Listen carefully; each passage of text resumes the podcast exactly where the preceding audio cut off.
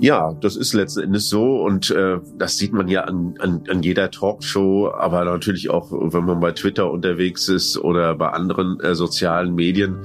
Die Reichweite von äh, sehr polarisierten oder pointierten Positionen ist natürlich deutlich größer. So eine These, die man, glaube ich, auch äh, gut vertreten kann, wenn man sagt, die, die Industrialisierung war eine der großen historischen Transformationen vor 200 äh, Jahren und jetzt haben wir eine Transformation von der fossilen zur postfossilen äh, Welt, äh, die ähnlich äh, groß und herausfordernd ist. Hallo und herzlich willkommen. Mein Name ist Caroline Emke. Schön, dass ich Sie wieder begrüßen darf zu einer neuen Folge von In aller Ruhe, meinem Podcast für die Süddeutsche Zeitung. Diesmal ist Steffen Mau zu Gast. Er ist Soziologe und Professor für Makrosoziologie am Institut für Sozialwissenschaften der Humboldt-Universität zu Berlin und Autor des Buches Triggerpunkte. Mit ihm habe ich gesprochen über undemokratische Gefühle, über entstellte Diskurse und warum Migration die Normalität und nicht die Ausnahme darstellt. Herzlich willkommen. Ich freue mich sehr auf meinen heutigen Gast, Steffen Mau. Sie sind ein viel gefragter Gesprächspartner in diesen Monaten. Ganz, ganz herzlichen Dank, dass Sie da sind. Ja, ich freue mich auch, dass ich da sein kann. Und Sie hören schon, ich bin ein bisschen verschnupft und hoffe, dass das äh, sozusagen noch die Grenzen der Zumutbarkeit nicht überschreitet. Äh, ganz, ganz herzlichen Dank erst recht, dass Sie sozusagen trotz Erkältung und Schnupfen Zeit haben für uns. Ähm, Herr Mau, Ihr Buch Triggerpunkte, dass sie gemeinsam mit Thomas Lux und Linus Westhäuser in der Edition Surkamp herausgebracht haben, ist ein unglaublicher Erfolg. Vielleicht die erste Frage, hat Sie das überrascht? Ja, das hat uns schon überrascht. Äh, wir haben ja auch mit dem Verlag vorher ges gesprochen und haben einen äh, ganz tollen Lektor, Heinrich Geiselberger beim Surkamp Verlag, und ähm, der hatte schon vorher gesagt, es ist ganz schwer zu prognostizieren, wie dieses Buch auf dem Markt dann funktioniert. Wir wissen auch gar nicht genau, wie viel wir eigentlich drucken sollen. Und äh, dann haben wir irgendwie plötzlich gemerkt, ja, das zieht irgendwie an. Wir haben offensichtlich jetzt ein Deutungsangebot, irgendwie eine Art von Perspektive, die Leute interessant finden. Und äh, das Buch ist ja nicht ganz niedrigschwellig es ist irgendwie nicht ganz einfach, äh, da hineinzukommen, weil es eben auch ein sehr komplexes und anspruchsvolles Buch ist. Aber nichtsdestotrotz ist das offensichtlich irgendwie ein Markterfolg geworden. Äh, Sie haben es selber schon gesagt, das Buch ist nicht ganz niedrigschwellig. Es gibt aber noch etwas anderes, das mich überrascht an dem Erfolg. Und zwar die Frage, ist der Erfolg des Buches vielleicht ein bisschen auch ein Missverständnis oder widerlegt der Erfolg des Buches vielleicht sogar die These. Das Buch ist ungeheuer ruhig, es ist analytisch, es ist faktenreich, sprachlich auch anspruchsvoll. Kann das eigentlich in einer Zeit, die so von ja, inflammatorischen Eskalationsdebatten dominiert ist, überhaupt erfolgreich sein? Ja, das ist äh, in gewisser Weise ja eine Überraschung, ne? dass man sagt, äh, Leute beschäftigen sich jetzt damit. Äh, unser Buch ist ja weder eine Entwarnung noch eine Hysterisierung, sondern wirklich der Versuch, irgendwie zu ordnen, zu systematisieren, äh, genauer zu schauen oder auch abzuschichten äh, und äh, irgendwie doch ein, ein Angebot zu machen, das über die üblichen marktgängigen ja, Polarisierungsthesen hinausgeht. Und das ist äh, ja, äh, vielleicht ist es äh, in gewisser Weise äh, auch eine Infragestellung der einer zentralen These dieses Polarisierungsdiskurses. Aber ich denke, der ist vorhanden. Ne? Das kann man nicht ganz von der Hand weisen, dass es den äh, gibt. Und das zeigen wir auch in dem Buch, wie die, im Prinzip die Verwendung schon dieser Begriffe Spaltung und Polarisierung, wie das über die Zeit rasant zugenommen hat. Aber äh, die Selbstdeutung der Gesellschaft heißt nicht, dass sie völlig unempfänglich ist jetzt für andere Arten von Perspektivierung oder von Sichtbarmachung äh, ihrer eigenen Gestalt. Und die Frage ist natürlich immer, in welcher Gesellschaft leben wir? Wie entwickelt sich, bewegt sich die Gesellschaft? Und äh, dass äh, die Gesellschaft nochmal auf diesen Suchprozess dann auch reagiert, das ist für mich erstmal ein gutes äh, Zeichen, weil das ist ein Angebot, es werden andere kommen und das ist auch gut so, dass das plural ist. Aber äh, wir haben jetzt unsere Deutung vorgelegt und andere müssen darauf reagieren. Bei der Bedeutung oder sagen wir mal der Rezeption des Buches stehen ganz, ganz häufig die Triggerpunkte im Fokus. Also das ist das, worüber viel mit ihnen gesprochen wird, wozu sie viele Interviews auch gegeben haben. Ich würde ganz gerne unser Gespräch aber eher mit dem Konsens beginnen. Das Buch argumentiert, dass die Gesellschaft durch einen breiteren Konsens getragen wird, als es die schrillen Debatten so gern suggerieren. Ich würde deswegen zunächst gerne wissen, worüber herrscht in dieser Gesellschaft Konsens? Ja, erstmal gibt es sozusagen äh, eine These, auf die wir reagieren. Und das ist eben diese äh, These der Lagerbildung, dass wir irgendwie auseinanderfallen in urbane, akademisch gebildete Kosmopoliten und irgendwie konservative, nationalistische, traditionalistische Landeier äh, oder in eine chauvinistische Arbeiterklasse. Und äh, da wollten wir erstmal ein Stück weit genauer prüfen, ob das tatsächlich so ist. Und dann stellt man eben fest, ja, so ganz so funktioniert eigentlich so eine Gesellschaftsbeschreibung nicht besonders gut. Wir alle sind eigentlich Mischwesen, also wir bewegen uns irgendwo dazwischen. Und es ist nicht ganz eindeutig, dass sich alle Einstellungen zu wichtigen gesellschaftspolitischen Fragen, seien es Fragen von Diversität, äh, Migration, äh, äh der Bewältigung des Klimawandels, dass die sich alle bündeln und äh, es irgendwie da eben die, diese weltoffenen äh, veganen Kosmopoliten gibt und Fahrrad äh, nutzenden StadtbewohnerInnen. Ja, genau. Und äh, und die anderen äh, dagegen stehen und zwischen beiden ist irgendwie so ein unüberwindlicher äh, Graben.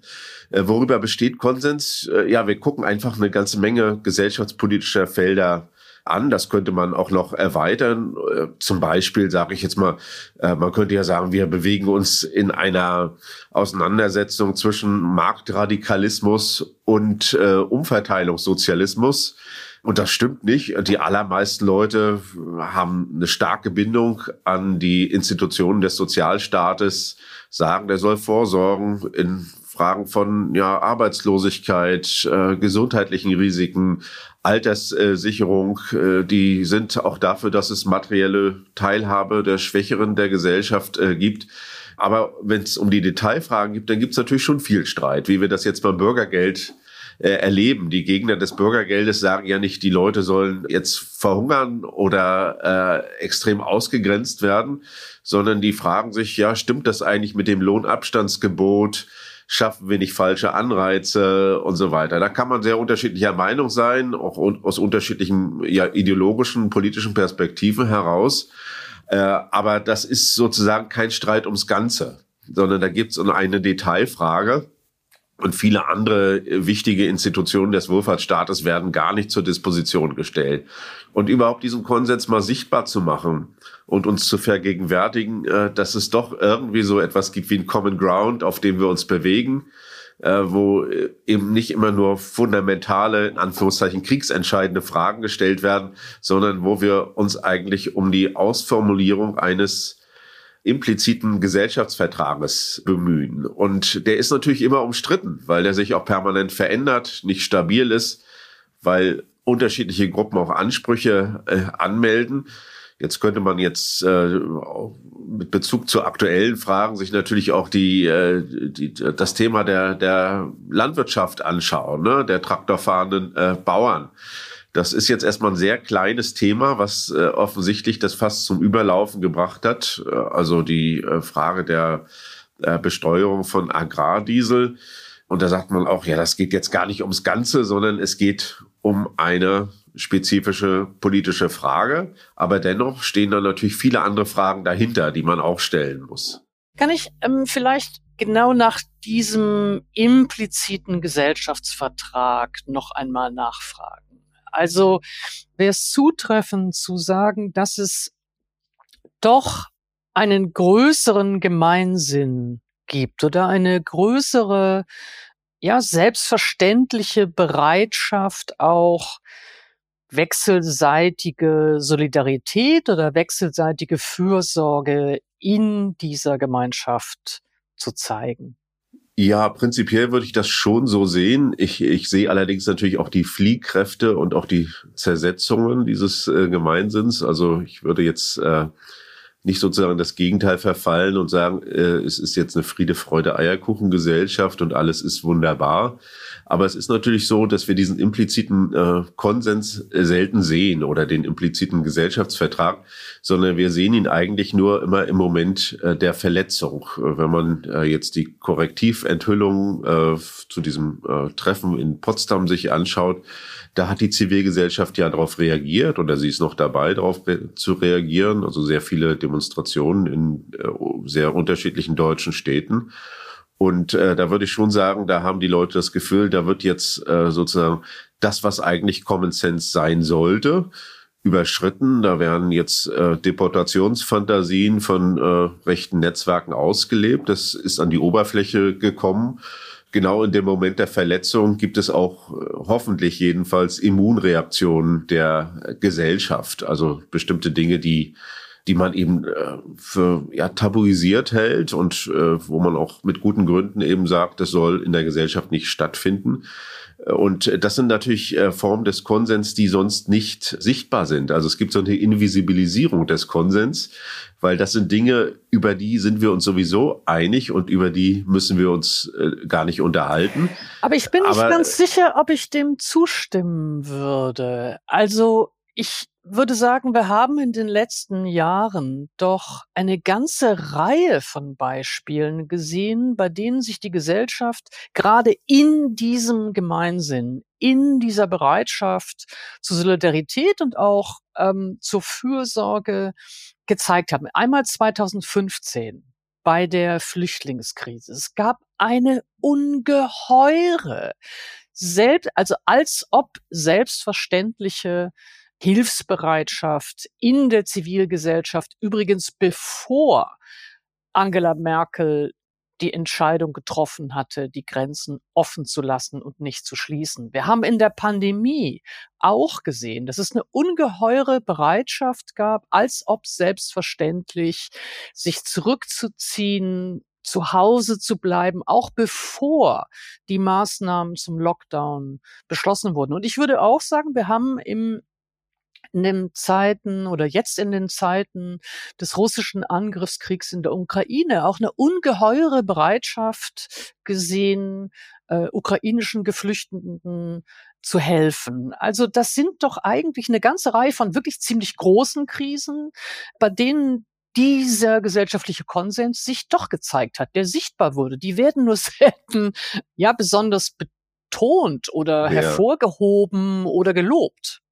Ja, ich sehe den Punkt, äh, da würde ich im Prinzip mitgehen, dass man sagt, es gibt sozusagen äh, Solidaritätsereignisse, häufig ausgelöst auch durch exogene Schocks oder ja besonders herausfordernde äh, gesellschaftliche Entwicklungen.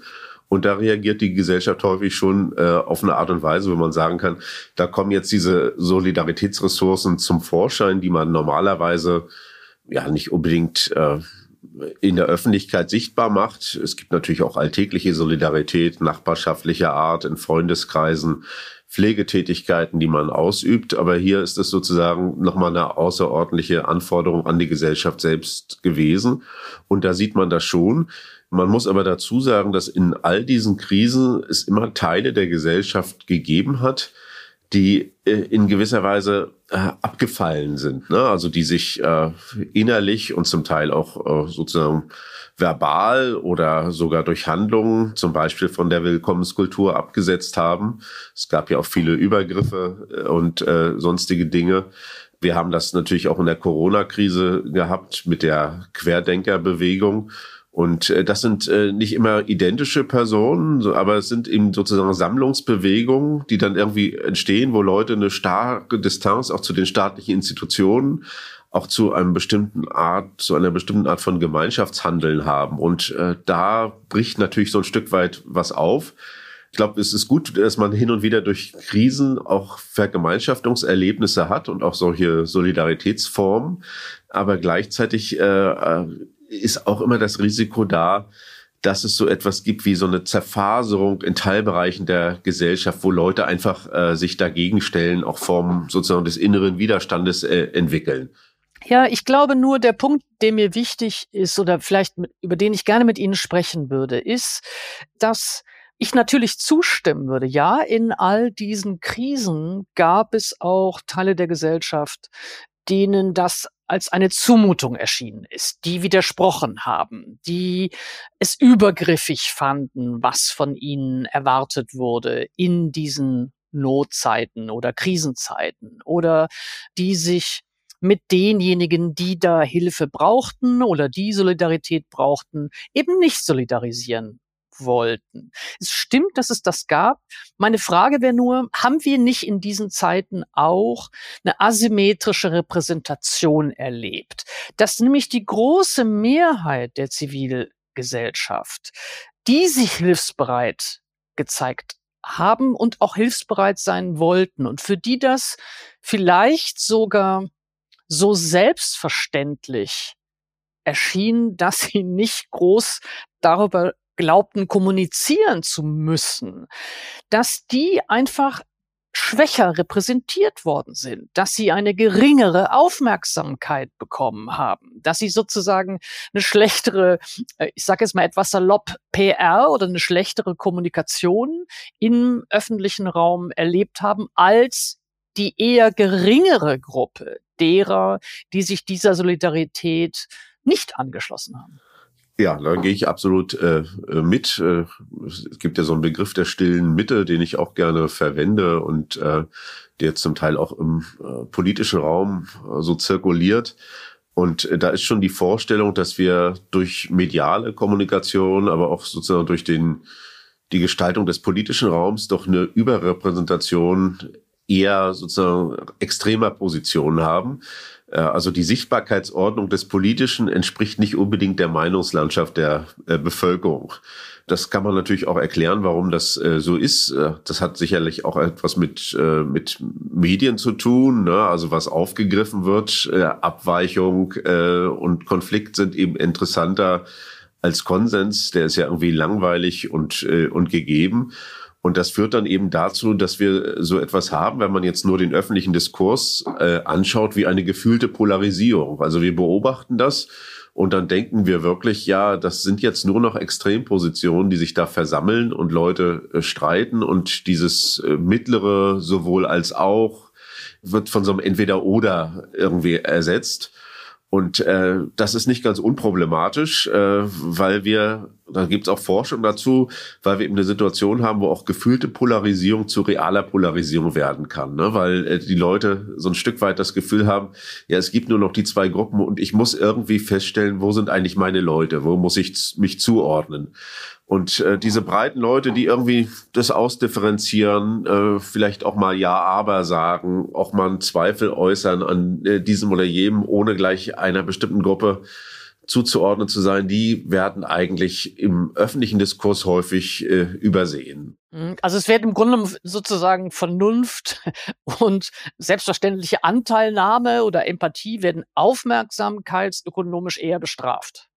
Ja, das ist letzten Endes so und äh, das sieht man ja an, an, an jeder Talkshow, aber natürlich auch, wenn man bei Twitter unterwegs ist oder bei anderen äh, sozialen Medien, die Reichweite von äh, sehr polarisierten oder pointierten Positionen ist natürlich deutlich größer. Wenn ich einen Tweet schreibe, der irgendwie so ein bisschen sagt, ja, man muss auch bedenken und so weiter, äh, dann wird er sicherlich nicht so oft äh, retweetet oder äh, geliked äh, wie jetzt eine extrem starke äh, Position, wo es schon klar ist, dass sich dann die Leute, die sich irgendwie diesem Lager zuordnen, mehr oder weniger dazu aufrufe, sich hinter mir zu versammeln. Und da hat man eben auch noch eine Verstärkung über ja, algorithmische Aufmerksamkeiten über die gesamte Architektur auch der sozialen Medien, dass da eben auch Affekte bespielt werden, dass man eben versucht, äh, Leute bei der Stange zu halten, äh, Dinge oder Themen groß zu machen, die irgendwie eine Art von Aufregerpotenzial haben. Und bei jeder Überschrift bei ja, ja, Online-Zeitungen äh, findet man das natürlich auch, ne, dass man die Leute irgendwie reinholen muss. Und das funktioniert eben dadurch, dass man äh, auch äh, eine relativ starke Zuspitzung macht. Und das repräsentiert eben nicht das, was in der Gesellschaft sozusagen an Meinungslagerung äh, da ist. Äh, das kann man jetzt beklagen, aber so ist die, die mediale Landschaft und die Öffentlichkeit auch konstruiert. Und ich denke, unser Buch ist jetzt mal so ein Versuch, so ein Gegenbild zu entwerfen und auch im Prinzip diese, diese unsichtbare breite Mitte oder auch den breiten Korridor des Konsens irgendwie ins Licht zu holen und zu sagen, ja, die, das gibt's eben auch. Ich würde ganz gerne noch zwei Punkte ergänzen wollen zu dem, was mir problematisch scheint bei dieser Art, ja, Konflikte zu framen und äh, dieser Pro- und Kontraisierung. Das eine ist, dass ich sagen würde, bestimmte Fragen sollten eben gar nicht erst überhaupt zur Disposition gestellt werden oder sollten von vornherein gar nicht erst als verhandelbar gelten. Wenn wir die Frage aufrufen, dürfen Linkshänder Kinder adoptieren. da würden wir irgendwie sagen, das ist ein Kategorienfehler. Oder wenn wir sagen dürfen, ähm, ja, äh, auch äh, Blauäugige in die Oper gehen, würden wir auch sagen. Das sind jetzt vergleichsweise noch absurd erscheinende Beispiele, aber ich glaube, ähm, das Problem ist klar. Es gibt sozusagen bestimmte normative Prinzipien, die als unantastbar gelten müssen. Und das Zweite scheint mir zu sein, dass bei dieser Art der Pro und Contra oder der Streitgespräche ich selber als diejenige, die eingeladen oder aufgefordert ist zu einer Frage im Modus des Pro oder im Modus des Kontras zu antworten, ja selber mich vereindeutige. Also weil ich weiß, dass ich gegen eine andere Position anargumentieren soll, bereinige ich doch mein eigenes Denken und ja, räume sozusagen auf mit allem, was ambivalent, was skeptisch, was unsicher sein könnte und verschlichte dadurch meine Position. Und das ist das, was dann, glaube ich, auch für ein Publikum oder für die ganze Gesellschaft und die Demokratie wirklich schädlich ist, dass es Ambivalenzen, Differenzierungen, Skepsis als Denkformen immer weniger auftauchen. Ja, das ist ja schon so, wenn man eingeladen wird, dann kriegt man häufig ja eine, einen Anruf einer Redakteurin, eines Redakteurs und dann äh, ist schon die Frage, ja, was vertreten Sie eigentlich für eine Position? und wenn man da sehr lange aus, ausholen muss, äh, macht man sich wahrscheinlich schon unmöglich weil man äh, sich gar nicht so äh, ohne weiteres festlegen will. Ne? Also ich merke das selber, ich äh, bei manchen Fragen äh, schwimme ich auch äh, und äh, oder bewege mich über die Zeit und sage, wenn ich noch mal ein paar andere Argumente bekomme, dann äh, sehe ich das noch mal ein Stück weit anders.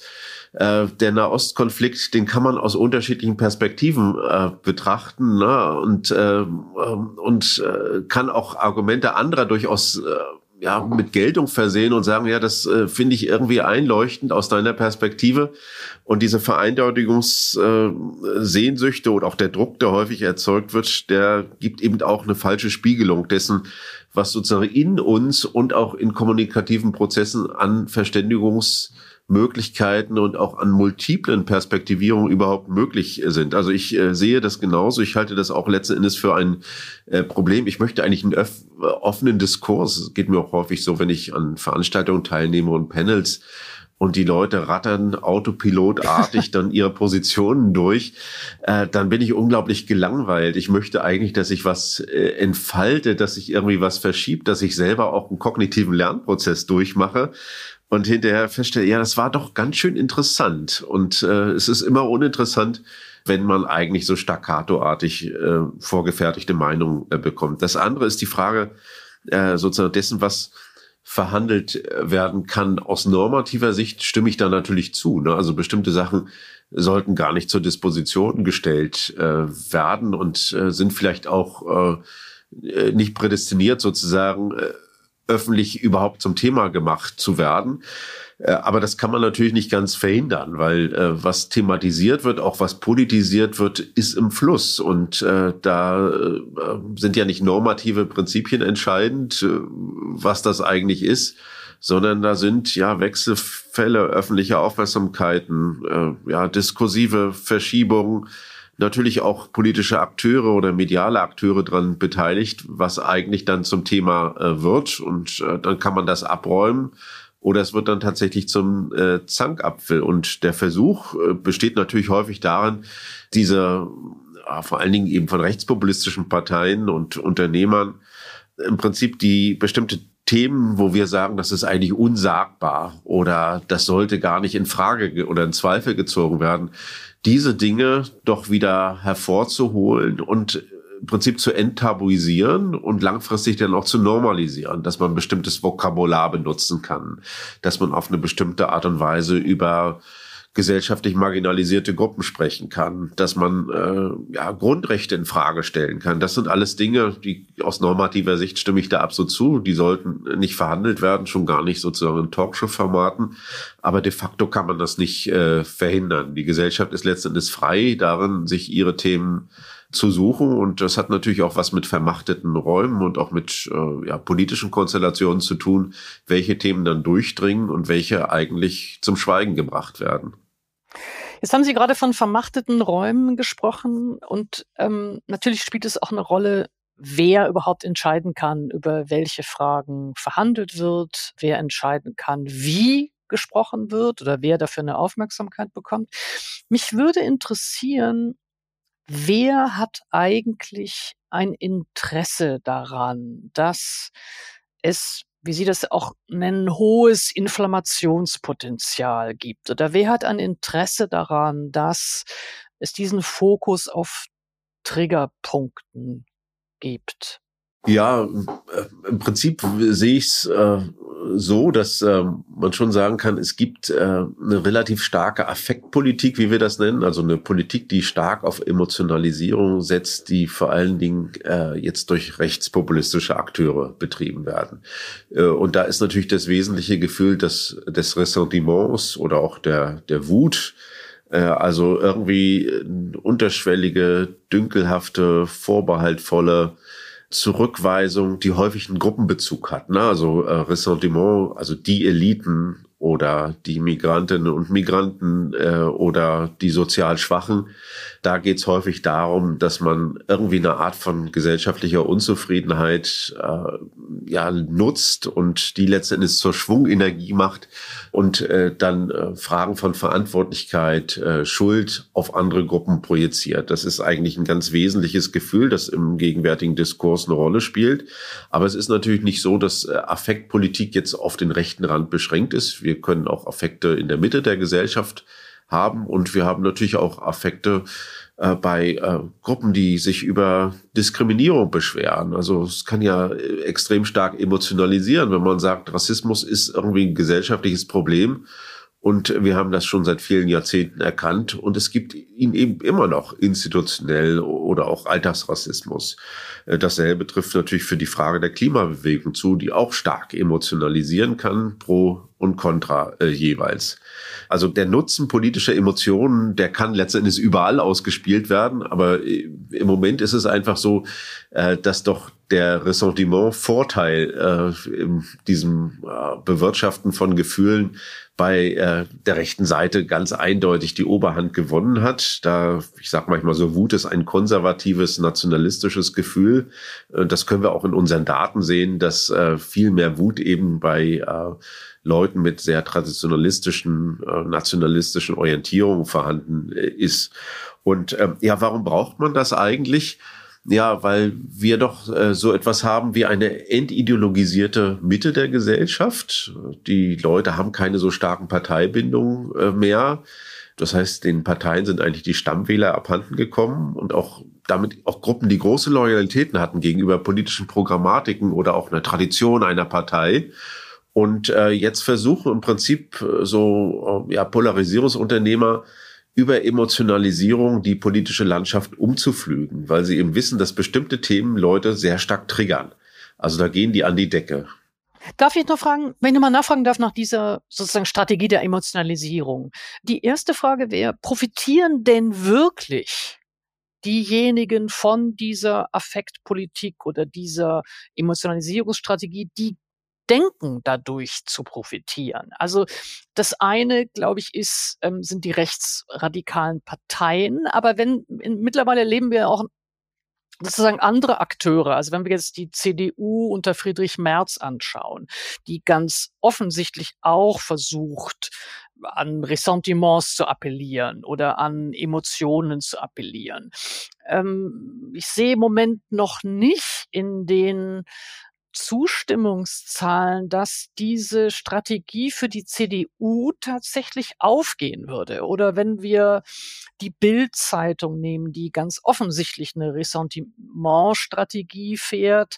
Und das mag sich vielleicht in den, in den Zugriffszahlen abbilden, ja, aber nicht in den Zahlen der verkauften Exemplare am Kiosk. Ich kenne die äh, aktuellen Zahlen nicht genau, aber ich weiß, dass ähm, ja insgesamt die Verkaufszahlen runtergehen. Also profitieren wirklich denn diejenigen alle gleichermaßen, die denken, davon zu profitieren? Nein, man kann das Thema bewirtschaften, aber dass es einzahlt, das ist damit natürlich noch nicht gesagt. Es gibt in der Politikwissenschaft diesen Begriff des Issue Ownership.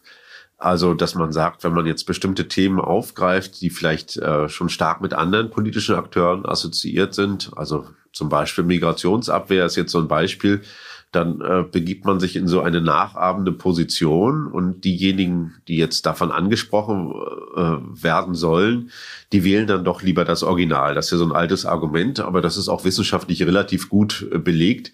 Das, äh, es kommt auch vor, ne, dass das bei einem selber einzahlt, aber in den allermeisten Fällen wird doch einer bestimmten Partei oder einer bestimmten Akteurskonstellation dieses Thema zugeschrieben und die sind sozusagen die Eigner oder Eigentümer dieses äh, Themas. Und wenn andere das jetzt versuchen genauso zu be bespielen, dann rutscht ihnen häufig äh, das Thema so ein Stück weit weg. Und äh, die Gefahr jetzt zum Beispiel bei der CDU mit dieser äh, Kulturkampfisierung, wenn man das so nennen möchte, ist natürlich so ein Stück weit, dass man da ähm, die Büchse der Pandora öffnet, aber mit ungewissem Ausgang. Ne? Das ist letzten Endes ein Wechsel auf die Zukunft. Man verspricht sich davon was, dass man bestimmte Leute zurückholt und, äh, und so weiter. Aber man hat natürlich, äh, man übernimmt natürlich ein Thema, das von der AfD schon gesetzt worden ist. Man springt eigentlich über ihr Stöckchen rüber. Und in dem Moment, wo man das macht und wo man jetzt Migration zur Mutter aller Probleme erklärt, schafft man natürlich sozusagen eine, eine Art von Rahmung im öffentlichen Diskurs, aus der man nicht so ohne weiteres wieder aussteigen kann. Das heißt, man ist eigentlich ein Stück weit gezwungen, dieses Thema immer weiter äh, ja, zu bespielen und in gewisser Weise auch schriller zu werden beim Bespielen dieses Themas, ohne genau zu wissen, ob das äh, letzten Endes äh, ja so elektoral irgendwie für einen Gewinner dann äh, hervorbringt. Also es ist ein doppeltes Problem, ja. Das eine ist, das könnten wir auch bei anderen konservativen Parteien im europäischen Umfeld oder auch in den USA oder äh, auch in England sehen, dass die Vorstellung, man würde gegen die rechtspopulistischen, rechtsextremistischen Parteien und Bewegungen ähm, erfolgreich agieren können, in denen man deren Themen übernimmt, dass das in zwei Hinsichten fatal ist. Zum einen normativ natürlich.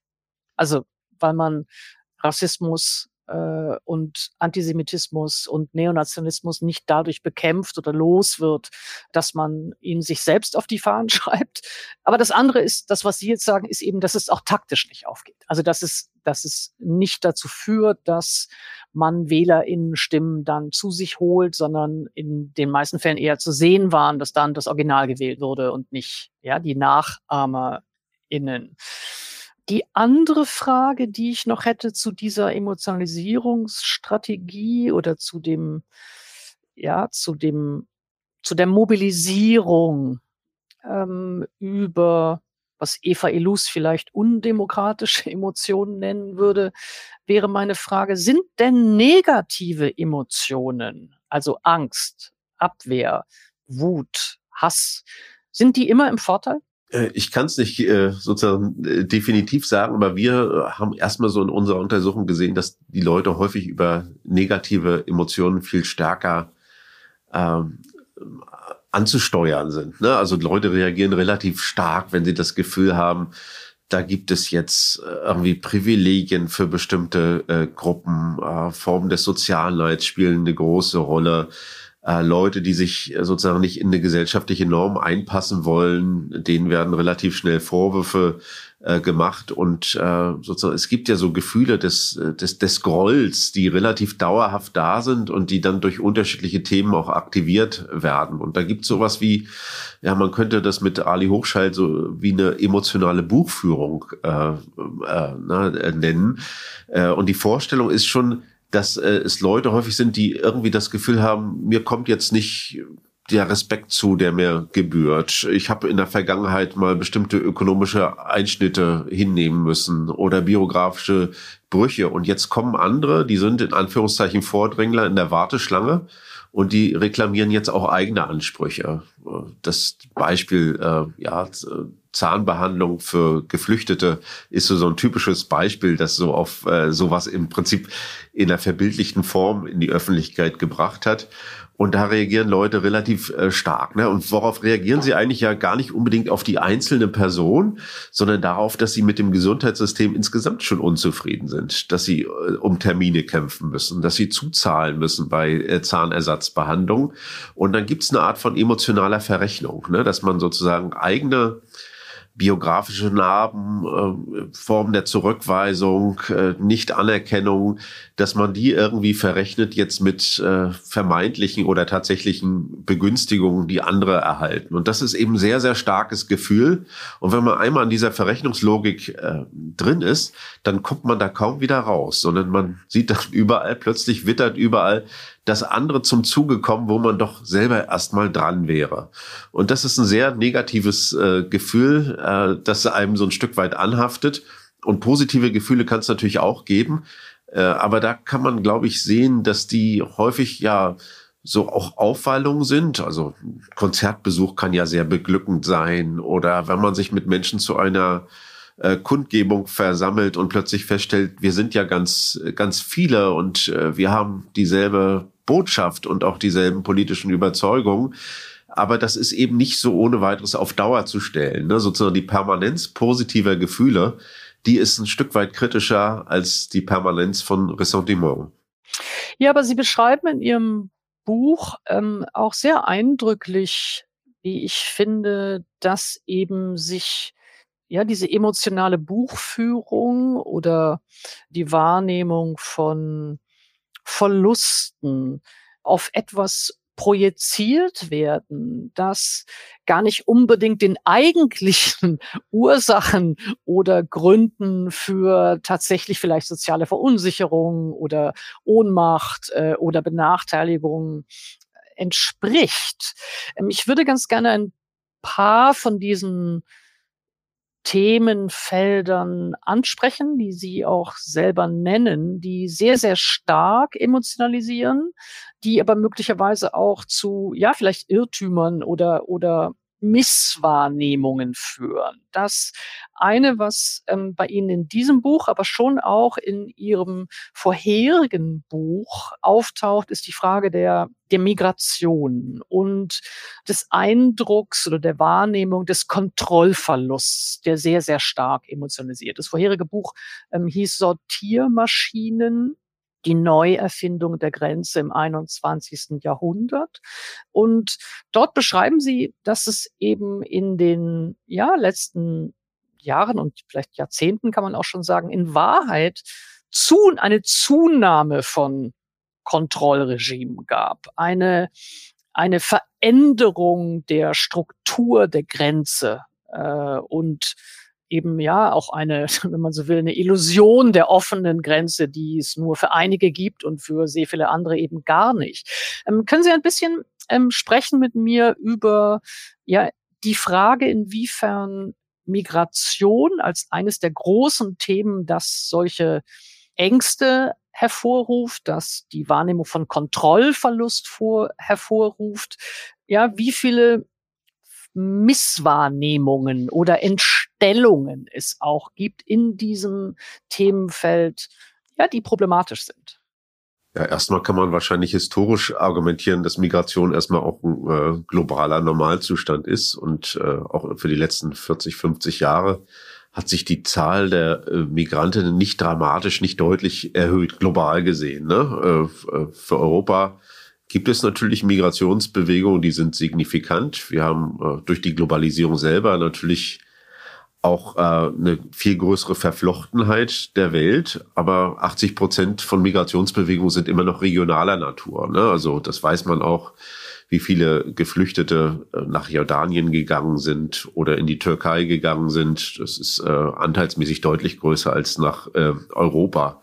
Und die Illusion, die ja wir bis 1989 auch aufgesessen sind, ist natürlich, wir kommen jetzt in ein äh, globales Dorf es gibt Prozesse der Entgrenzung. Äh, wir können überall hin. Und äh, die Welt wird eigentlich, wie die Ökonomen manchmal sagen, flach. Ne? Also die äh, Möglichkeiten, Grenzen zu überschreiten und mobil zu sein oder auch zu migrieren, die nehmen eigentlich zu. Und de facto hat sich im Schatten dieser Entwicklung, die Globalisierung gab es natürlich, doch was ganz anderes nochmal hergestellt, nämlich eine neue Form von Vergrenzung der Welt äh, also wir haben deutlich mehr Mauern, äh, fortifizierte Grenzen nenne ich das, äh, als noch 1989 oder in den 80er Jahren heute. Damals war ja, jede zwanzigste Grenze, so, ein, so eine sogenannte Mauer- oder Stacheldrahtgrenze. Heute ist das jede fünfte Grenze weltweit. Ne? Also nicht nur in Europa, sondern global kann man das eigentlich sehen. Das heißt, dass die Anstrengungen von Nationalstaaten, äh, Grenzen zu sichern, zugenommen haben. Es gibt fast so etwas wie eine Grenzangst äh, in, der, in Gesellschaften, dass eben äh, Migration zu stark werden kann. Es gibt eben diese auch sozusagen metaphorischen Begriffe des, äh, der, der, der Flüsse, der Wellen, des Migrationsdrucks, dass man immer das Gefühl hat, es gibt irgendwie eine Gefahr, die außen lauert und gegen die möchte man sich dann durch eine stärkere Bewährung von Grenzen äh, ein Stück weit äh, wehren. Und äh, jetzt könnte man vielleicht äh, ein bisschen äh, da empirisch reingehen und sagen, ja, findet das dann tatsächlich so statt? Da würde ich jetzt als äh, Grenz- und auch Migrationsforscher erstmal sagen, da gibt es eine ganze Menge an Dramatisierung. Das Zweite ist, äh, ja, äh, ist denn Migration selber problematisch und angesichts des demografischen Wandels und auch der Fachkräfteentwicklung kommt ja jeder gesunde Menschenverstand wahrscheinlich zu der Schlussfolgerung zu sagen, ja, wir brauchen Migration, die ist zwingend notwendig. Wirtschaftsforscher rechnen aus, 300, 400.000 Menschen pro Jahr. Das heißt, äh, wir sind sogar darauf angewiesen, äh, um unseren Arbeitsmarkt, unsere Industrie, aber auch unsere sozialen Sicherungssysteme überhaupt aufrechtzuerhalten. Aber trotzdem gibt es natürlich... Darf ich einmal ganz kurz nach, darf ich einmal ganz kurz nachschieben? Also das eine ist ja zu sagen, also wenn Sie sagen, wir brauchen Migration, ja, und ähm, vorher beschrieben haben, welche Art von Ängste es gibt oder welche Wahrnehmungen ähm, es gibt, dann ist es ja eine doppelte Kritik. Also das eine ist zu sagen, der Diskurs, der dominiert in der Öffentlichkeit, ist einer, der entstellt ist, der die Wirklichkeit äh, von Grenzregimen, von Kontrolle, aber auch überhaupt von Migrationsbewegungen weltweit falsch oder unvollständig oder entstellt darstellt. Also das ist ja erstmal sozusagen die, die Orientierung an, ja, an den Fakten, an der empirischen Wirklichkeit. Und das zweite, die zweite Form der Kritik ist zu sagen, ist eben eher eine normative, ja, ist zu sagen,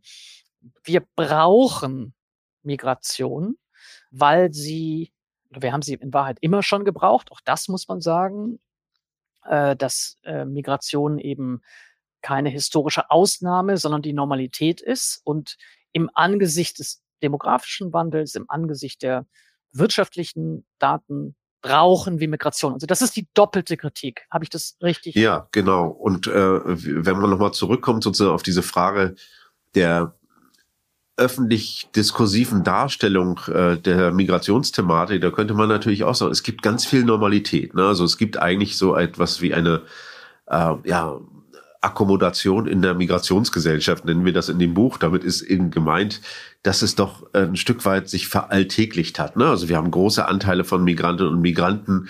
Äh, äh, Aladin El Mafalani, mein Kollege, Migrationsforscher und Bildungsforscher, äh, sagt immer, es gibt so etwas wie ein Integrationsparadox äh, also die Integration ist eigentlich gelungen und dass wir mehr Konflikte um Integration haben, ist eigentlich ein Zeichen dafür, weil Migrantinnen und Migranten jetzt äh, auch eine größere Sichtbarkeit erreichen, äh, auch mehr öffentliche Forderungen stellen können, eigentlich gleichberechtigt mit am Tisch äh, sitzen. Und wir selber äh, haben auch immer mal wieder geguckt. Es gibt ja so etwas wie Integrationsbarometer, also verschlechtert sich die Stimmung. Da kann man eigentlich gar nicht so viel sehen. Es gibt auch sehr viel positive Entwicklung im Hinblick auf, äh, auf Migration. Äh, wir haben das eben seit 1955 äh, einen stetigen Fluss von Menschen, die hierher kommen und davon sind eben die allermeisten sehr gut äh, integriert. Und dann gibt es natürlich Probleme, die äh, sehr stark in der Öffentlichkeit diskutiert werden. Die Ereignisse auf der Kölner Domplatte äh, oder andere ja, Kriminalitätsfragen, die werden öffentlich äh, verhandelt. Äh, und äh, das sollte man jetzt auch nicht kleinreden. Es gibt ja auch Integrationsprobleme. Es gibt auch kulturelle Auseinandersetzungen, auch religiöse Auseinandersetzungen, äh, auch zwischen, auch innerhalb von migrantischen Gruppen.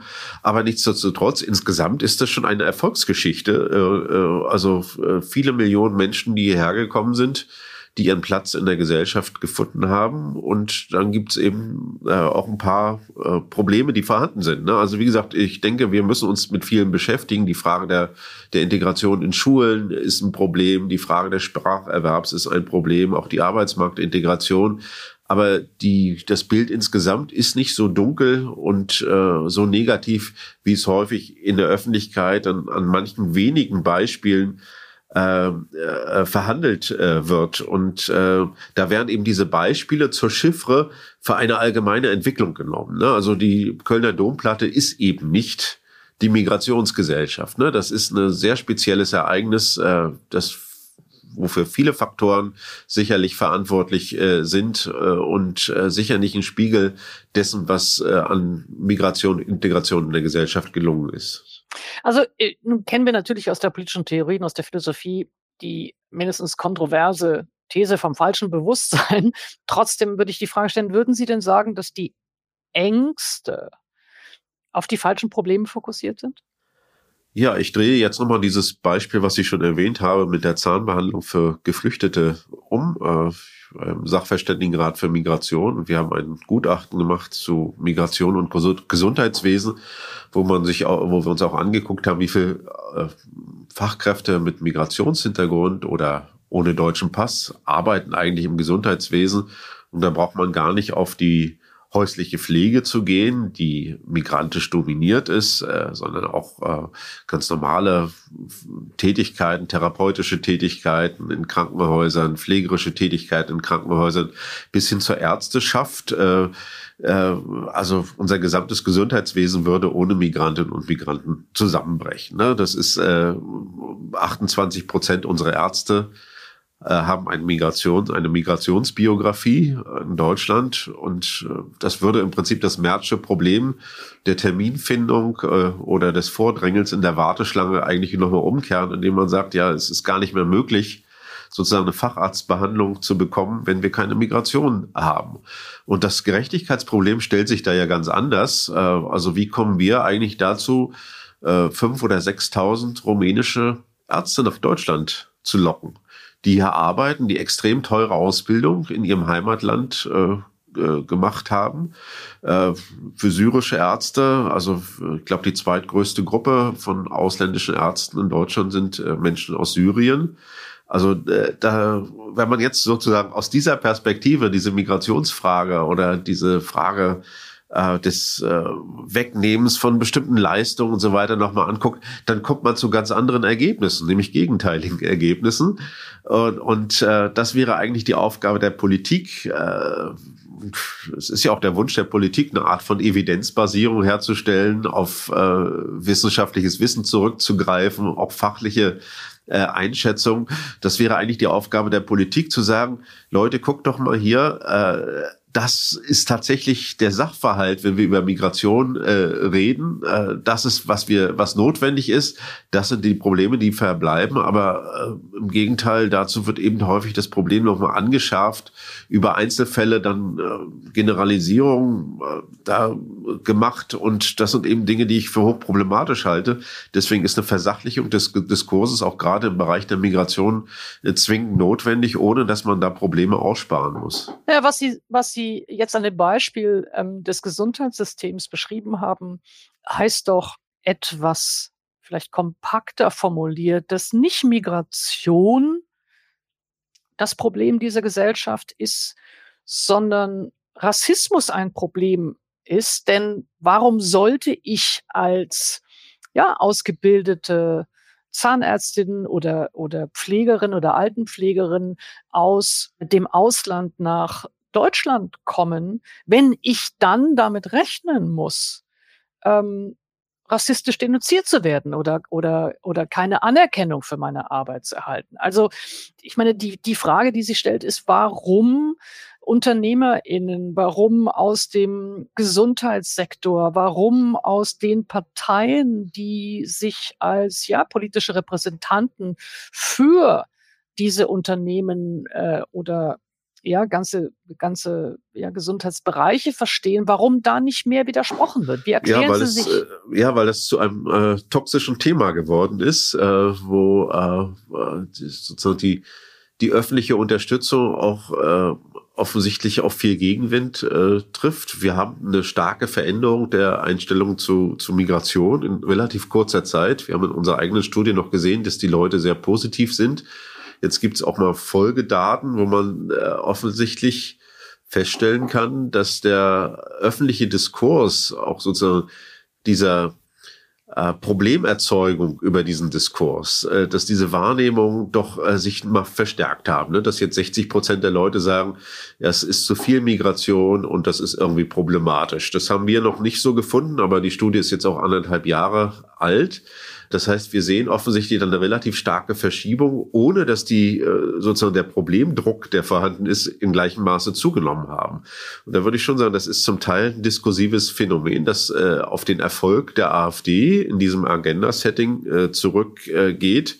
Und das ist zum Teil eben auch ein Versagen einer politischen Öffentlichkeit und da gehören natürlich Gewerkschaften, Unternehmerverbände, die Zivilgesellschaft, die Kirchen, äh, alle mit dazu, die, äh, genau wie Sie das andeuten, sozusagen diese Fragen äh, nicht äh, oder nicht in der Lage sind, diese Fragen äh, zu versachlichen und möglicherweise auch mal kenntlich zu machen oder auszuflaggen, wo ihre eigene Position in diesem Feld ist. Äh, denn wenn man jetzt äh, in Sachsen, Sachsen-Anhalt oder Thüringen mal durch die Krankenhäuser fahren würde, da würde man eben sehen, äh, dass äh, die jetzt nicht nur wegen Karl Lauterbach möglicherweise geschlossen werden, sondern vor allen Dingen deswegen Probleme haben, äh, weil sie keine Fachkräfte mehr finden und mehr noch eigentlich jetzt der Betrieb nur noch aufrechtzuerhalten ist, weil es eben Ärzte aus Tschechien oder aus Polen oder aus Bulgarien gibt, die dorthin gegangen sind. Und die Bedingungen, die diese Menschen dort vorfinden, gibt es viele Kliniken, die sich unglaublich bemühen, aber es gibt auch wissenschaftliche Studien eben mit Befragungen von ausländischen Ärzten.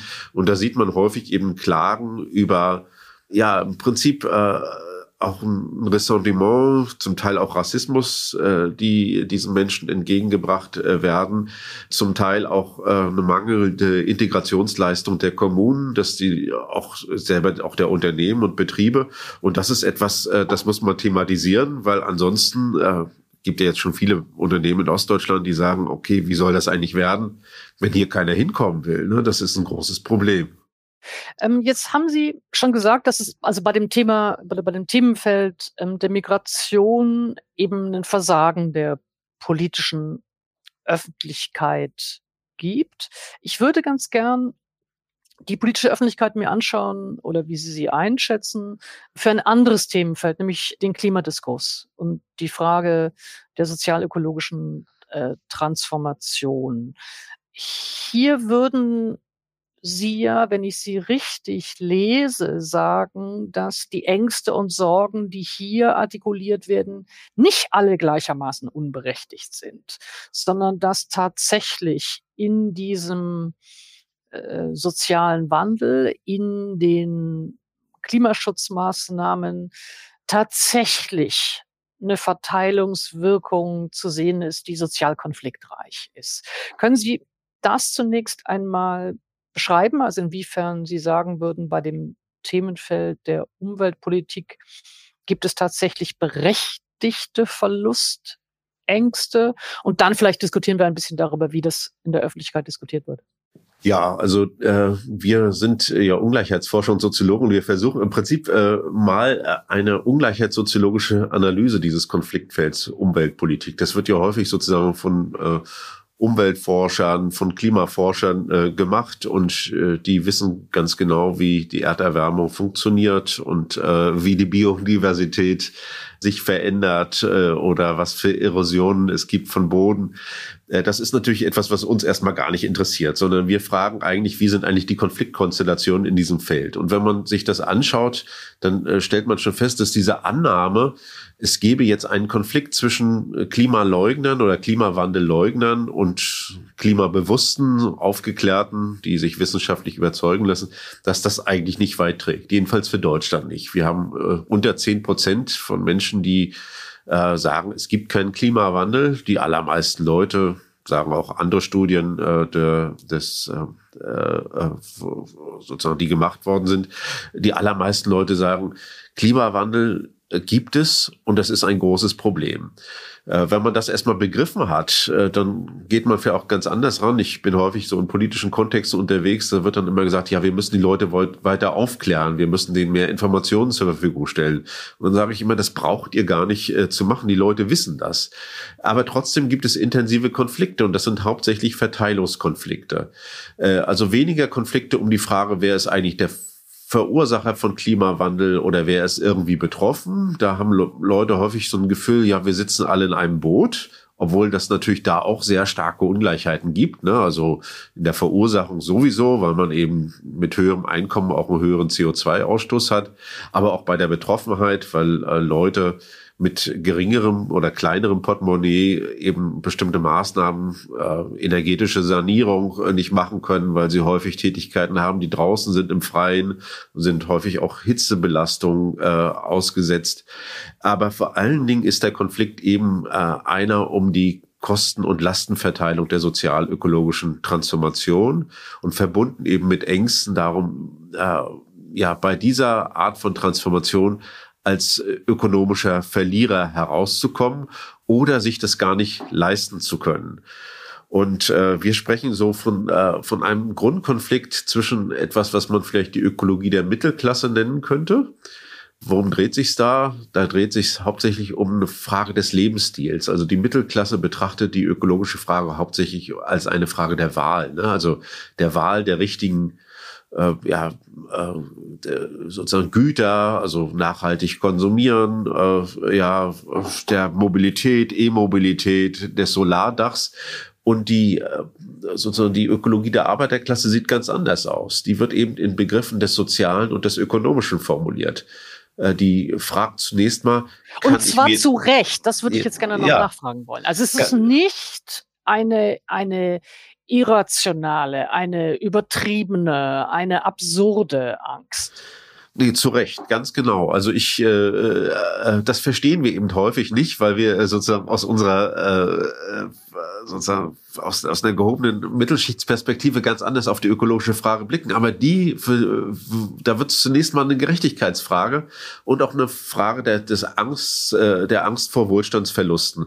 Und äh, äh zu Recht deswegen, weil die Kosten eben auch sehr hoch sind und die Leute heute schon nicht wissen, äh, wie sie bis zum Ende des Monats äh, kommen. Und es gibt diese schöne Formulierung, sozusagen, äh, was äh, nützt mir sozusagen eine Pro Problematisierung äh, des Endes der Welt, wenn ich nicht weiß, wie ich bis zum Ende des Monats äh, komme. Und das sind wirklich Fragen, mit denen sich diese Leute rumschlagen und die sozial-ökologische Transformation wird Kosten verursachen und wir wissen noch nicht die Verteilungsformel dieser Kosten. Also es ist völlig unklar, wer auf welche Weise äh, belastet äh, wird. Wir haben jetzt eine Diskussion über das Klimageld, das kommen sollte, das wird in Aussicht gestellt, das wird jetzt aus fiskalpolitischen äh, Gründen dann auch äh, erstmal verschoben auf die lange Bank oder vielleicht kommt es auch gar nicht, wir wissen es nicht.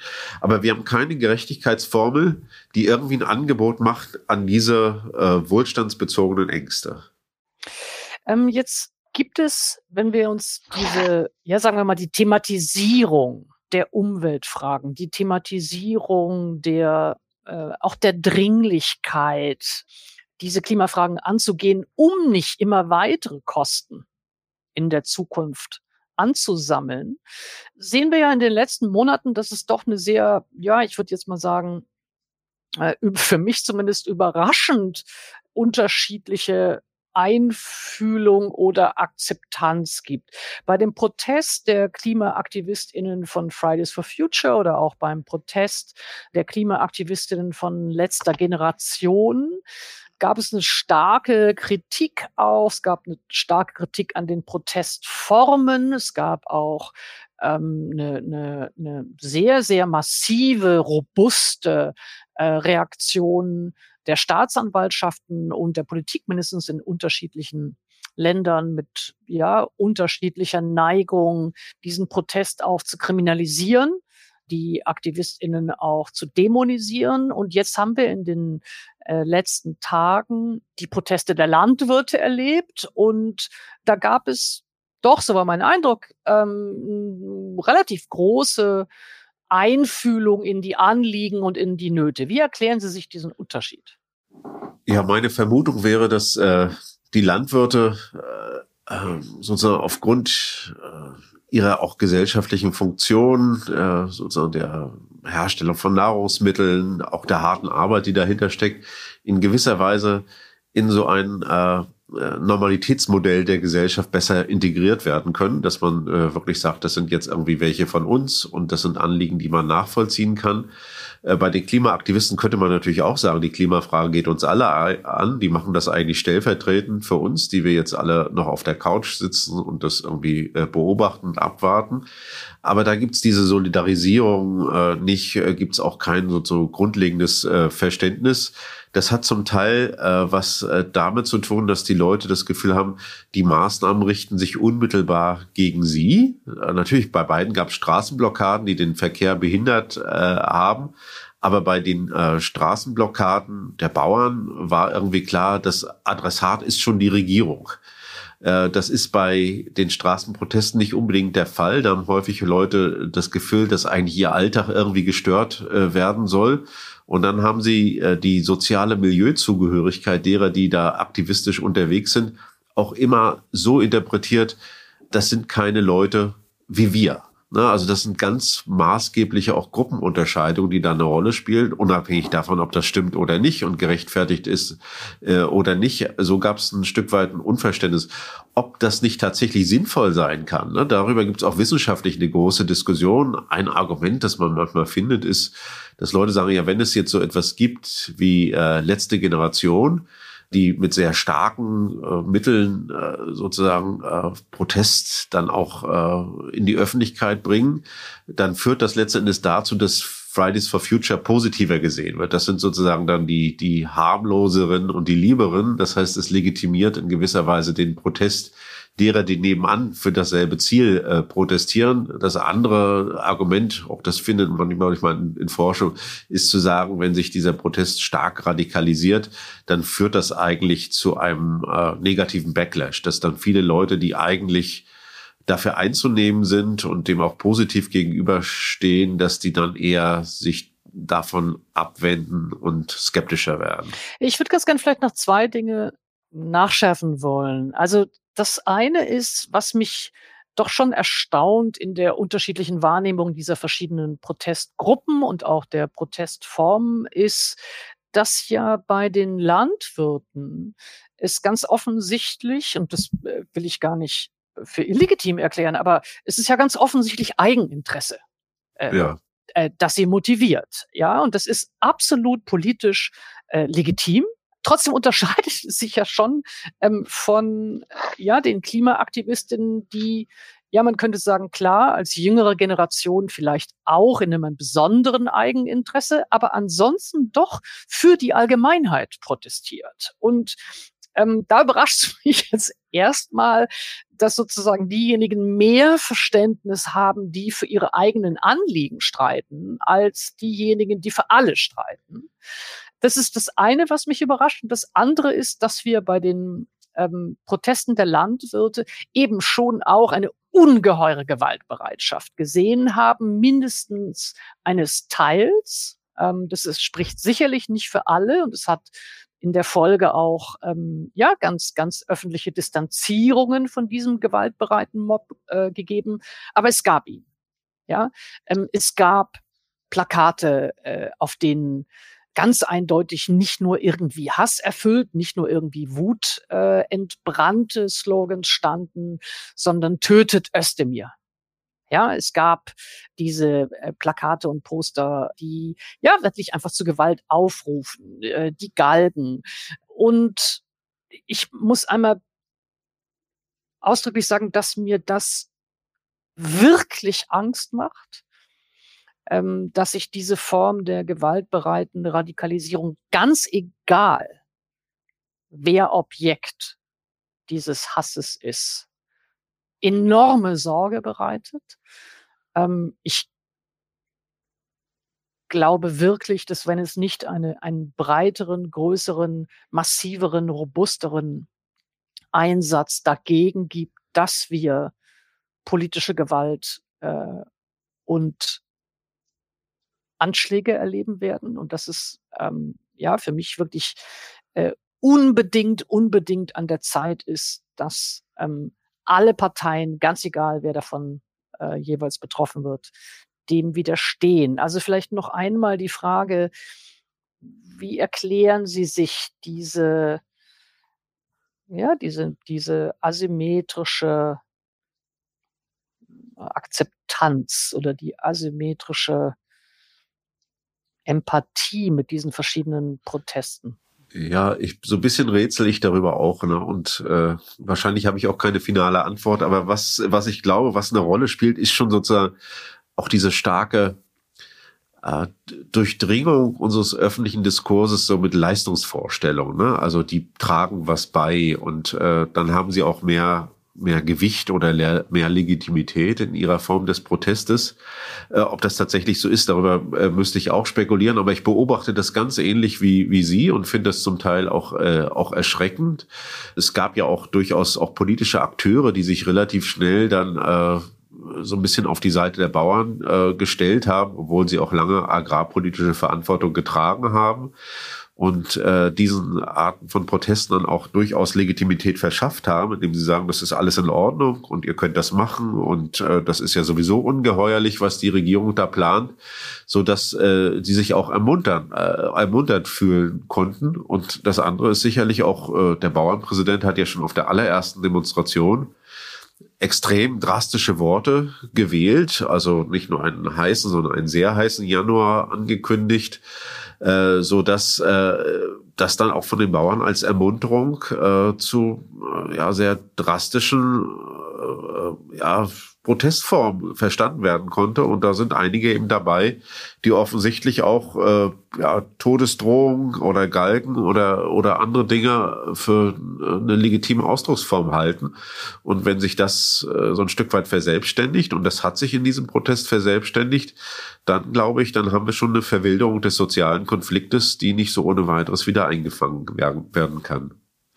Ähm, wenn Sie sozusagen über den umgekehrten äh, Weg nachdenken wollen. Also über die Frage, wie ließen sich denn die neuralgischen Punkte finden, an denen eine bisher eher zurückhaltende Mitte sich dann so getroffen fühlte, dass sie sich ja stark macht und dass sie sich mobilisiert für eine gerechtere, für eine sozialere, für eine nachhaltigere Gesellschaft. Wie lassen sich diese Punkte finden? Ja, das ist schwer, offensichtlich da eine Art äh, von Mobilisierung äh, herzustellen. Äh, es gibt ja im Prinzip auch, auch Angebote, auch programmatische Angebote, die sozialökologische Transformation oder die Frage der Klimagerechtigkeit könnte ja so etwas sein oder auch Fragen von Infrastrukturstaat. Auch die Ungleichheit, die ökonomische Ungleichheit, Vermögen und Einkommen, das wird sehr stark kritisiert von breiten Teilen der Bevölkerung. Aber es sind in gewisser Weise Konflikte, die äh, nicht zu nicht viele Leute auf die Straßen bringen. Ne? Und das ist ein Stück weit anders als jetzt vielleicht mit diesen Korrektiventhüllungen, äh, wo es moralisches Entsetzen gibt äh, über äh, solche äh, solche Treffen und äh, die äh, Gedankenspiele, die da gemacht werden. Aber bei anderen Fragen ist das nicht so. Man könnte hier vielleicht sagen, es kommt wirklich zu so etwas, äh, was Habermas mal die Erschöpfung der utopischen Energien genannt hat. Er hat das damals auf den Sozialstaat bezogen.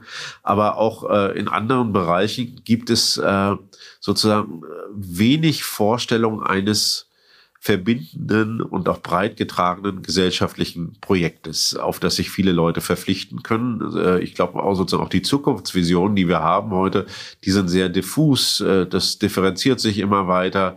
Äh, und da gibt es nichts, was irgendwie griffig, plakativ Leute nach vorne bringt. Es gibt auch einen bestimmten Skeptizismus im Hinblick auf die Lösungs äh, und Problemlösungsfähigkeit von, von Politik. Äh, und damit hat das auch was zu tun, dass die Leute vielleicht nicht mehr naiv äh, auf die Straße gehen und glauben, wenn man jetzt irgendwie einen anderen politischen Akteur nach vorne bringt, dann würden sich alle Probleme in Luft auflösen, sondern man weiß eigentlich, äh, dass es viele ungesättigte Konflikte gibt, die nicht so einfach zu befrieden sind und viele Probleme, die eigentlich als dauerhafte Herausforderung bestehen bleiben. Denn der, die Klimafrage ist ja nicht in ein, zwei Jahren oder in fünf Jahren zu lösen, sondern das ist etwas, äh, was äh, uns dauerhaft vor enorme Herausforderungen stellen äh, wird. Und da schwindet so ein Stück weit, äh, ja, was man vielleicht so Transformationszuversicht nennen könnte. Also, dass Leute nicht mehr so optimistisch sind, dass es gelingen kann, eigentlich eine gesellschaftliche Veränderung ins Positive herbeizuführen. Nun haben Sie in Ihrem Buch eine ja, Begrifflichkeit geliefert, die für mich wirklich, wirklich hilfreich war. Sie sprechen in dem Buch von Ungleichheitsarenen, um eben zu suchen, wie in bestimmten Themenfeldern oder in bestimmten, ja, auch Wahrnehmungsfeldern Ungleichheit wahrgenommen wird. Und sie unterscheiden da zwischen Ungleichheitsarenen, die innen und außen verhandeln, also Zugehörigkeit, verhandeln Identität in ja, kulturellen, religiösen, äh, staatsbürgerlichen Kategorien verhandeln, Sie sprechen über oben und unten, also das, was eher als sonst Klassenfragen, soziale Fragen diskutiert wird, über wir und sie Kategorien. Und dann haben Sie eine ja, Aufteilung, in denen Sie Ungleichheit diskutieren, mich heute und morgen. Und äh, äh, äh, mindestens mich hat das äh, sofort äh, dazu gebracht, darüber nachzudenken, ja, wäre denn aber nicht gerade die Klimafrage, also als eine, die die Fragen von heute und morgen verhandelt, eine Arena oder ein Themenfeld, das sehr viele Menschen zusammenbringen könnte. Das ein Diskurs wäre, äh, hinter den sich oder sagen wir der, der sehr, sehr stark mobilisieren könnte, äh, gerade weil es, ich glaube, in allen Familien oder für alle, die Eltern oder Großeltern sind, dieses ganz, ganz starke emotionale Motiv gibt, sich zu wünschen, dass es den eigenen Kindern oder Enkeln gut gehen möge. Dass es ähm, vielleicht sogar, dass es äh, eben der nächsten Generation besser gehen möge. Und nun können Sie einwenden, ja, ja, aber genau dieser Optimismus, dass es der nächsten Generation besser gehen möge, der ist im Moment verloren oder da dominieren die Sorgen. Aber gleichzeitig könnte das doch ein ganz, ganz starkes Motiv sein, sich in diesen Klimafragen äh, zu engagieren, weil daran sich entscheiden wird, wie es der nächsten oder übernächsten Generation geht. Absolut. Äh, was, da muss ich auch empirisch argumentieren. Was wir äh, stattdessen so ein Stück weit sehen, ist, äh, dass so Entlastungsargumente in die Diskussion eingebracht werden. Und zwar derart, dass die Leute sagen, ja, Deutschland hat doch nur zwei Prozent des globalen CO2-Ausstoßes. Oder wenn ich was mache, was bringt das eigentlich?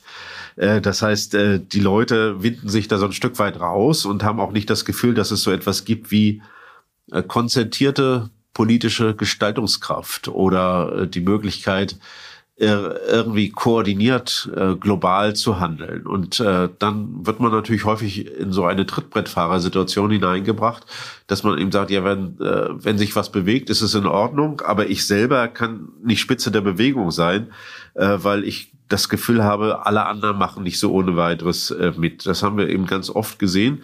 Und dann müsste man auch mal fragen, wie weit ist eigentlich die Klimapolitik in der Lage, so etwas wie eine positive Programmatik zu transportieren. Eigentlich ist es ja eine Form von Risikopolitik, Gefahrenabwehr, Schadensbegrenzung, Minimierung, äh, auch zukünftiger Schäden stehen im Zentrum und viel, viel weniger ja, jetzt. Ja, wir könnten äh, auch sagen, es ist, äh, es ist die Politik für ein besseres Leben. Wir könnten sagen, es ist eine Politik, die auch sich als emanzipative Politik versteht, weil sie sich frei machen will, vielleicht von fossilen Zwängen oder auch unabhängiger machen will von autoritären Regimen. Also ich finde, es ließe sich schon die Klimapolitik auch ja mit einer sehr, sehr stark ähm, positiv besetzten, hoffnungsvollen ähm, Erzählung auf ein gutes Leben verbinden.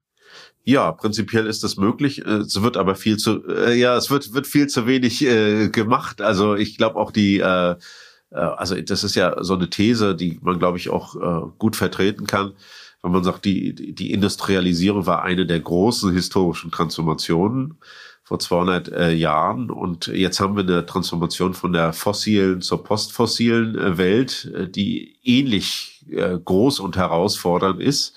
Und mit der Industrialisierung sind natürlich auch ganz viele äh, ja so soziale Innovationen oder gesellschaftliche Innovationen passiert. Also die Erfindung des Sozialstaates hängt eben ganz stark auch an äh, an der Herausbildung von Industriegesellschaften.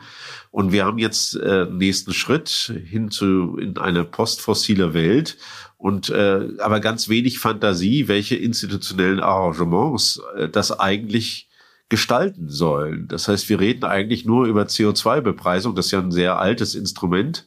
Und häufig werden äh, sozusagen Kompensationen dann gefordert, wenn es irgendwie zu höheren Kosten kommt aber wirklich Ideen zu entwickeln, auch äh, Fantasie für institutionelles Design, das uns eigentlich in diese nächste Welt hineinführen kann, das fehlt uns noch so ein Stück weit. Äh, das könnten vielleicht positive Ideen sein, auch der Art, wie Sie sie jetzt angedeutet haben.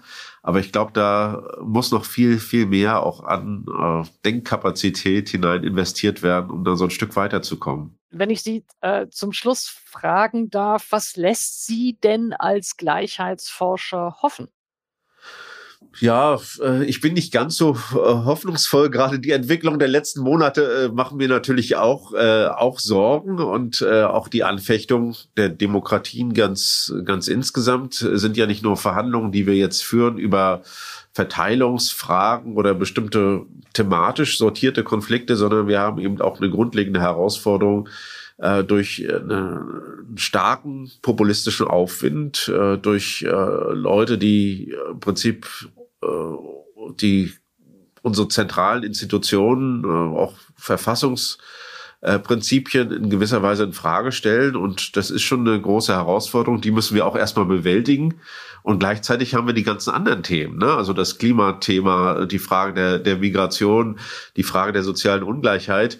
Und äh, ich habe manchmal das Gefühl, die Gesellschaft hat auch äh, zu einem bestimmten Zeitpunkt immer nur spezifische Bewältigungskapazitäten und auch Aufmerksamkeiten, die sie diesen Themen überhaupt widmen kann. Und da ist schon ein bisschen die Angst, dass diese äh, Themen, ja, Klimagerechtigkeit, äh, Ungleichheit, dass die so ein Stück weit hinten rausfallen, weil wir uns natürlich jetzt sehr, sehr stark auch auf den Kampf gegen äh, so eine rechte Bewegung konzentrieren müssen. Zu Recht, aber es heißt eben auch für andere Themen, dass sie vielleicht etwas weniger Aufmerksamkeit bekommen. Ich will trotzdem noch von Ihnen einen Hinweis auf etwas, was Sie hoffen lässt. Ja, was lässt mich hoffen? Mich lässt eigentlich hoffen, dass wir nach wie vor eine relativ starke auch Zivilgesellschaft haben, dass wir große Mehrheiten der Bevölkerung haben, die extrem starke Bindungen haben zur liberalen Demokratie, die für eine tolerante Gesellschaft äh, sind, die wechselseitige Anerkennung äh, unterstützen äh, und die im Prinzip auch sozusagen die pluraler werdende Welt oder diverser werdende Welt, die die aushalten können, ne? die nicht immer mit allem einverstanden sind, aber die sagen, prinzipiell ist das eine positive Entwicklung und wir haben uns in vieler Weise auch äh, in so eine stille Revolution hineinbegeben, vor allen Dingen im Feld der Diversität, also die, äh, die Anerkennung unterschiedlicher Lebensformen ist nicht zu vergleichen mit äh, den 80er oder den 70er Jahren. Und da kann man sehen, auch in den Einstellungen der Bevölkerung, dass wir hier einfach eine extrem starke kulturelle Modernisierung haben, äh, die durch alle Schichten und alle Milieus äh, durchschlägt und eigentlich zu so etwas geworden ist wie einem gesellschaftlichen Konsens. Sehen Sie, Hoffnung ist doch möglich. Ja, ja äh, auf zweimalige Nachfrage. Ja, da muss man einfach nur so ein bisschen nachfragen und dann kommt doch was. Äh, ganz, ganz herzlichen Dank, Steffen Mau. Ich äh, beende immer dieses Format in aller Ruhe mit äh, der Frage an meinen Gast, ob Sie etwas empfehlen möchten für unsere ZuhörerInnen. Ein äh, Buch, das Sie zuletzt gesehen haben, ein Film, eine Miniserie, äh, eine Musik. Gibt es etwas, das Sie uns äh, empfehlen möchten? Ja, ich möchte ein Buch empfehlen und zwar, äh, das äh, aus meiner Sicht viel zu wenig in den großen Feuilletons besprochen worden ist. Ich habe wenig Rezensionen gesehen und zwar Simone heißt das Buch von Anja Reich, einer Berliner äh, Journalistin. Das äh, ist, äh, das habe ich jetzt über, über Weihnachten, Silvester gelesen und äh, war ganz begeistert von diesem Buch, weil das äh, eine akribische und sehr interessant erzählte Recherche über eine äh, Freundin ist, die Mitte der 90er Jahre oder 1996, glaube ich, äh, Selbstmord begangen hat. Und äh, dieses Buch unglaublich auf ja sehr differenzierte und kluge Weise eintaucht in die Geschichte der DDR, in die Biografie äh, dieser, äh, dieser äh, Simone, auch in die Schwierigkeiten des Ankommens in der Bundesrepublik. Und das ist, Simone ist ein, ein junges Mädchen, die in einem Ostberliner Plattenbau im damaligen Hans-Loch-Viertel aufwächst, in behüteten Verhältnissen. Die Eltern sind, sind Ärzte, sehr staatsnah, haben aber auch einen sehr kontrollierenden Zugriff auf die Tochter und äh, nach 1989 versucht die Tochter ihre eigenen Wege zu gehen, aber sie findet eigentlich keinen Halt. Sie findet keinen Ort, keinen Platz in der Gesellschaft. Und das Buch beginnt mit äh, im Prinzip äh, einem Telefonat, wo Anja Reich eben das eine, äh, äh angerufen wird von ihrer Freundin mit der Frage, ob sie sich nicht treffen könnten. Und Anja Reich, gerade Familie gegründet, muss sich um ihr Kind kümmern, das Geburtstag hat, äh, wimmelt sie so ein bisschen ab und äh, am nächsten Tag ist diese Freundin tot. Es ist sehr berührend, äh, wunderbar erzählt, erinnert mich so ein bisschen an, an John Didion. Äh, ich, das Jahr des magischen Denkens, auch ein Buch, das mich sehr beeindruckt äh, hat. Und äh, ja, ich würde mir wünschen, dass das Buch mehr Leser und Leserinnen findet und Wunderbar. auch also noch mal mehr Anja Reich und der Titel des Buches ist Simone. Genau. Ganz, ganz herzlichen Dank, Steffen Mau, für dieses Gespräch. Sehr gern. Vielen Dank für die Einladung. Das war es auch schon wieder mit dieser Folge von In aller Ruhe. Wenn Sie mehr über Steffen Mau und seinen Kulturtipp erfahren wollen, dann schauen Sie auf sz.de-in aller Ruhe. Dort finden Sie auch alle bisherigen Gespräche in dieser Reihe. Die nächste Folge kommt wie gewohnt in zwei Wochen. Vielen Dank für die Unterstützung und Produktion dieser Folge an das gesamte Team der Süddeutschen Zeitung und Ihnen vielen Dank fürs Zuhören.